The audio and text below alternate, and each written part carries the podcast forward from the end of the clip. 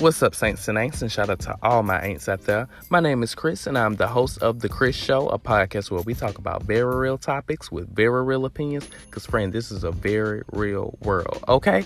Now, let me just say this podcast is about all the taboo topics your church told you are too sinful to talk about, your parents told you they better not hear you talk about, and just the plain old topics that you know you are just too embarrassed to talk about in public with your friends or your family or anyone for that matter. So, let me just go ahead and also say that this is a safe space for everyone so you can think differently, you can feel differently, or you can be whoever or whatever you want to be, friend. This is the space for that. So don't let my opinions or anything hold you down.